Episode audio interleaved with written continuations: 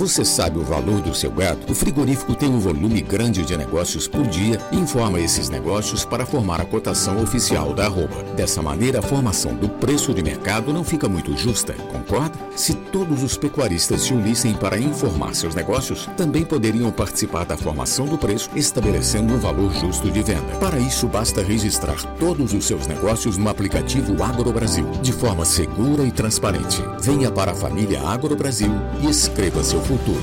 Negociou, registrou.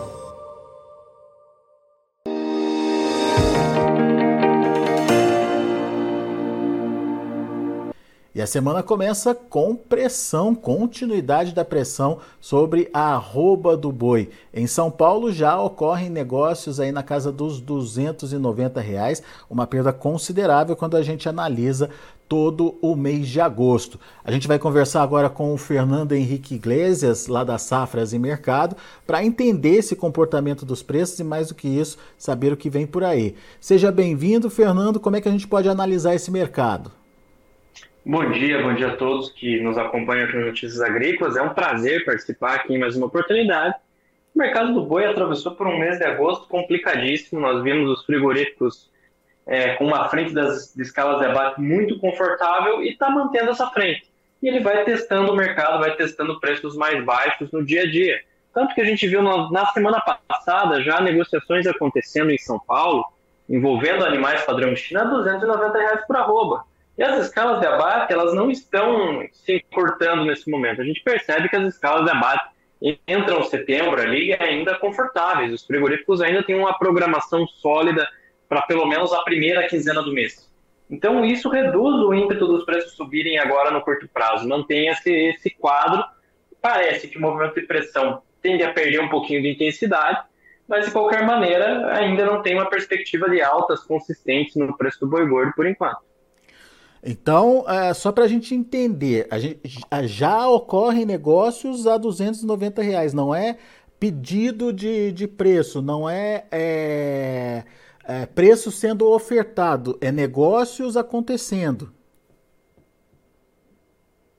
Exatamente, negócio concretizado, frigorífico comprando boi gordo, pecuarista negociando a 290 reais por arroba em São Paulo. Já aconteceram negociações desse tipo na semana passada e a indicação é que tem, tem, tem, tem que é, deve acontecer novamente nessa semana. Tende a acontecer novamente nessa semana. Ô, ô, Fernando, quando a gente compara com o início do mês, é uma perda considerável aí na, na arroba, não? Exatamente. Nós chegamos a ter negócios no início de agosto a 320 reais por arroba. Depois que começaram, é, que os frigoríficos começaram a finalizar para escalas muito confortáveis, os preços começaram a cair de uma maneira bem consistente. O mercado do boi, ultimamente, ele tem trabalhado dessa forma, né? As quedas acontecem de uma maneira muito agressiva, como as altas também acontecem de maneira muito agressiva. É, não é tão tradicional que isso aconteça, em anos, em anos anteriores não era assim, né?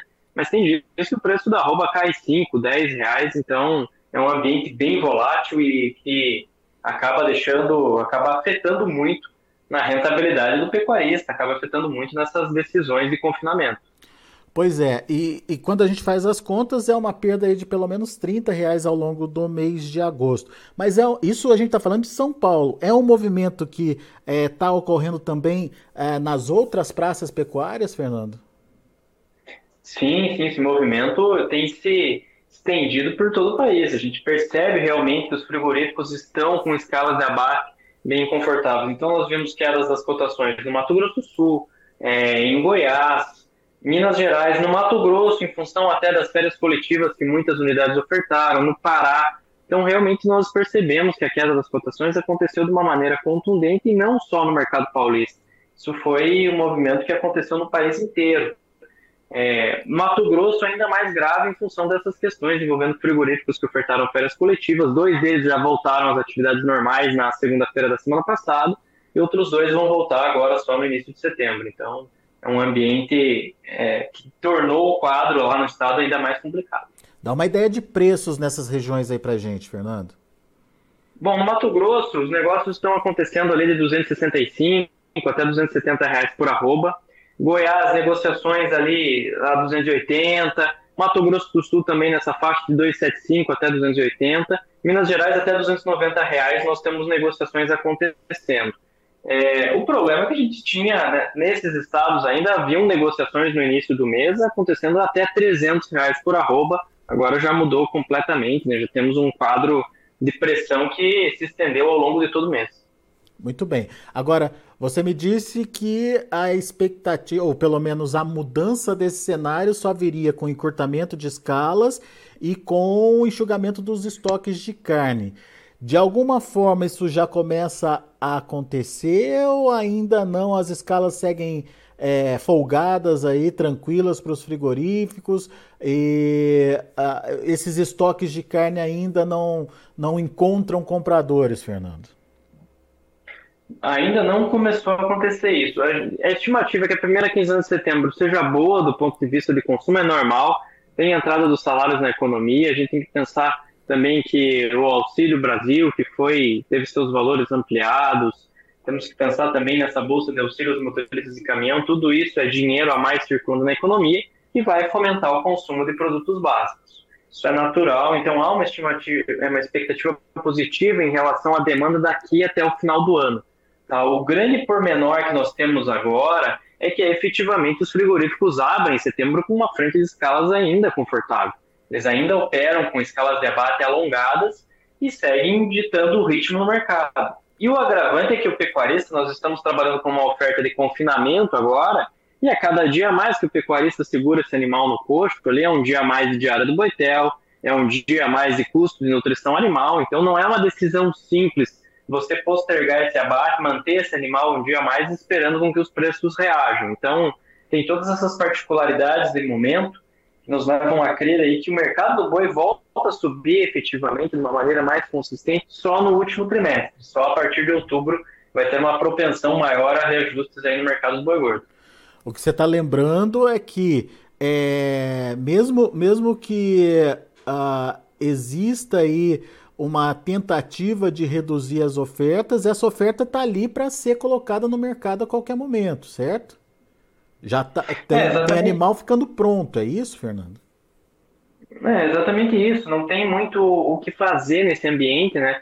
Justamente porque o custo esse ano não é barato.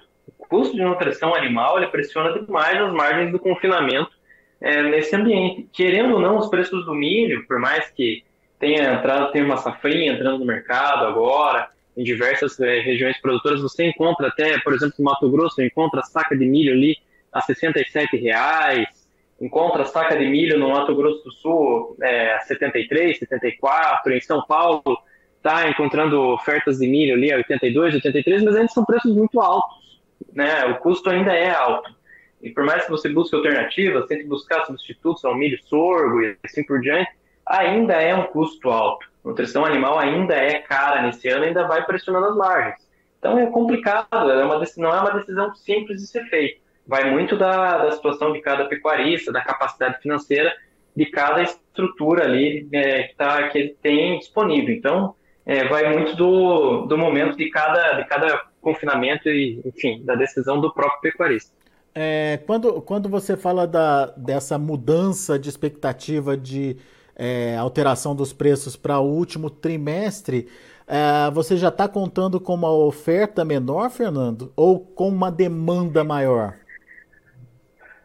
Basicamente um aquecimento da demanda. Né? As exportações continuam muito bem, não, não tem nada para a gente questionar em relação à exportação de carne bovina esse ano, tanto que o desempenho é espetacular. De janeiro a julho, o Brasil conseguiu arrecadar aí mais de 7 bilhões de dólares e vamos caminhar daqui até o final do ano para mais um recorde histórico de exportação, tanto em volume quanto em arrecadação.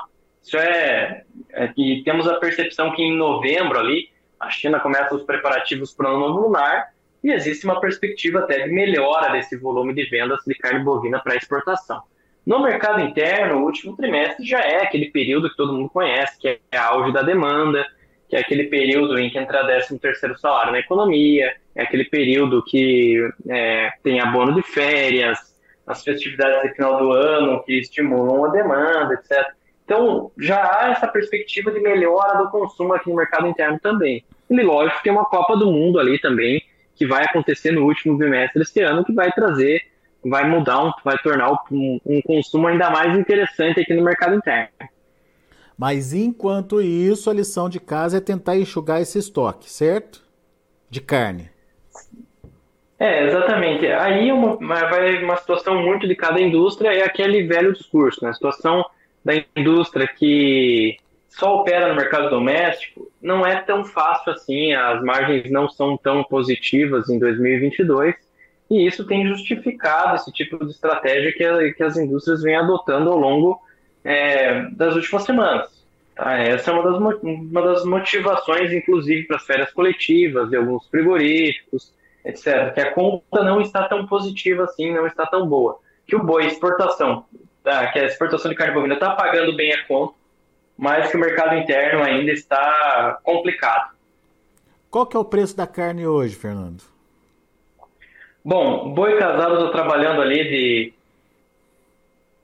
é, abaixo de 19 reais o quilo, está trabalhando aí de 18,50 até 18,70, considerando São Paulo como referência. E um traseiro bovino que também está abaixo de 21 reais o quilo, trabalhando ali a 20,50, 20, 60 reais por quilo. Então, realmente, é, os preços da carne caíram de uma maneira bem, principalmente os cortes do traseiro bovino, caíram de uma maneira mais robusta ao longo do mês de agosto. Traseiro porque é, o, é o, a carne que fica mais no mercado interno, é isso? Na verdade, é, o, o, não é esse ponto é bem interessante porque os cortes do traseiro são os cortes nobres do boi gordo. Eles estão caindo porque efetivamente é uma dificuldade de uma boa parcela da população em absorver os atuais preços da carne bovina, principalmente desses cortes nobres. Estamos falando da picanha, é, da alcatra, filé mignon, esses cortes que acabaram ficando cada ficaram muito distantes da realidade de uma importante parcela da população brasileira. Então, por por essas questões, elas acabam não é, acabam sofrendo mais nesse momento. Mas é engraçado que no varejo esses preços ainda não chegaram, essas quedas ainda não chegaram, hein, Fernando? É, até há relatos de queda de preço no varejo, mas ele não cai nessa mesma proporção que no atacado.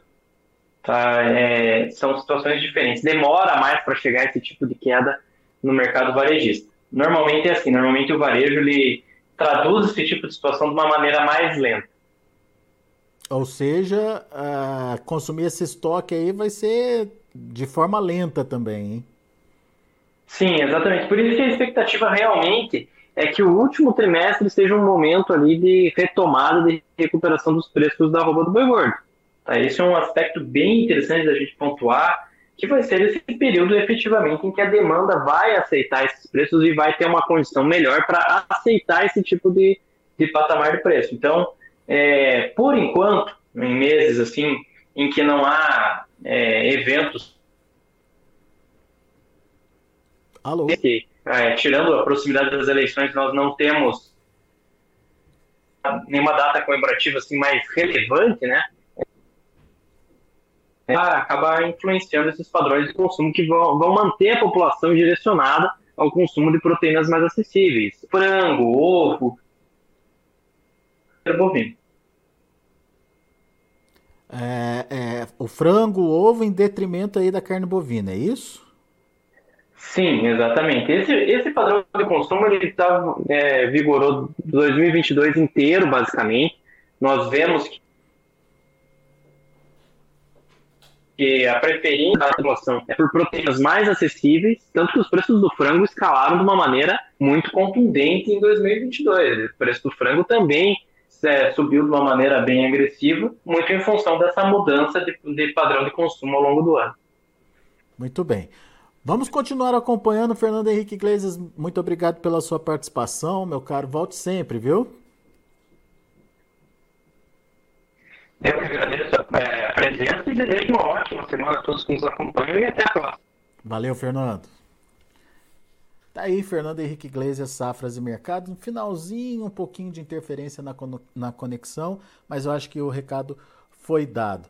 O mercado continua ainda, portanto, pressionado. Em São Paulo, 290 reais é o preço uh, que já se negocia o boi China, R$ reais de queda em relação ao início do mês. É uma queda considerável é, para o período aí, portanto, a gente precisa entender o que pode acontecer. Parece que está chegando num piso aí, mas ah, não dá ainda para bater o martelo. Vamos ver como é que vai ser o comportamento da demanda ao longo aí desse início de mês de setembro, se ela vai ser suficiente para é, além da normalidade enxugar o, os estoques ou se isso vai sendo postergado aí. Vamos aos números do mercado, vamos ver quais é, são os preços praticados de olho na tela. Para setembro, R$ 305,45, Mercado futuro lá na B3 subindo 0,05%. Mesma alta para outubro, R$ 306,75. Novembro sobe menos ainda, 0,03% a 309 reais. E o dezembro, R$ 310,30. Por enquanto, dezembro no vermelho, 0,26%. Indicador CPEA fechou a última sexta-feira R$ 323,60, uma alta de 3,24%. A gente vai ficando por aqui. Agradeço muito a sua atenção, a sua audiência. Continue com a gente, daqui a pouco tem mais informações. Notícias Agrícolas 25 anos ao lado do produtor rural. Participe das nossas mídias sociais no Facebook Notícias Agrícolas, no Instagram, arroba Notícias Agrícolas e em nosso Twitter, arroba Notiagre. E para assistir todos os nossos vídeos, se inscreva no YouTube e na Twitch Notícias Agrícolas Oficial.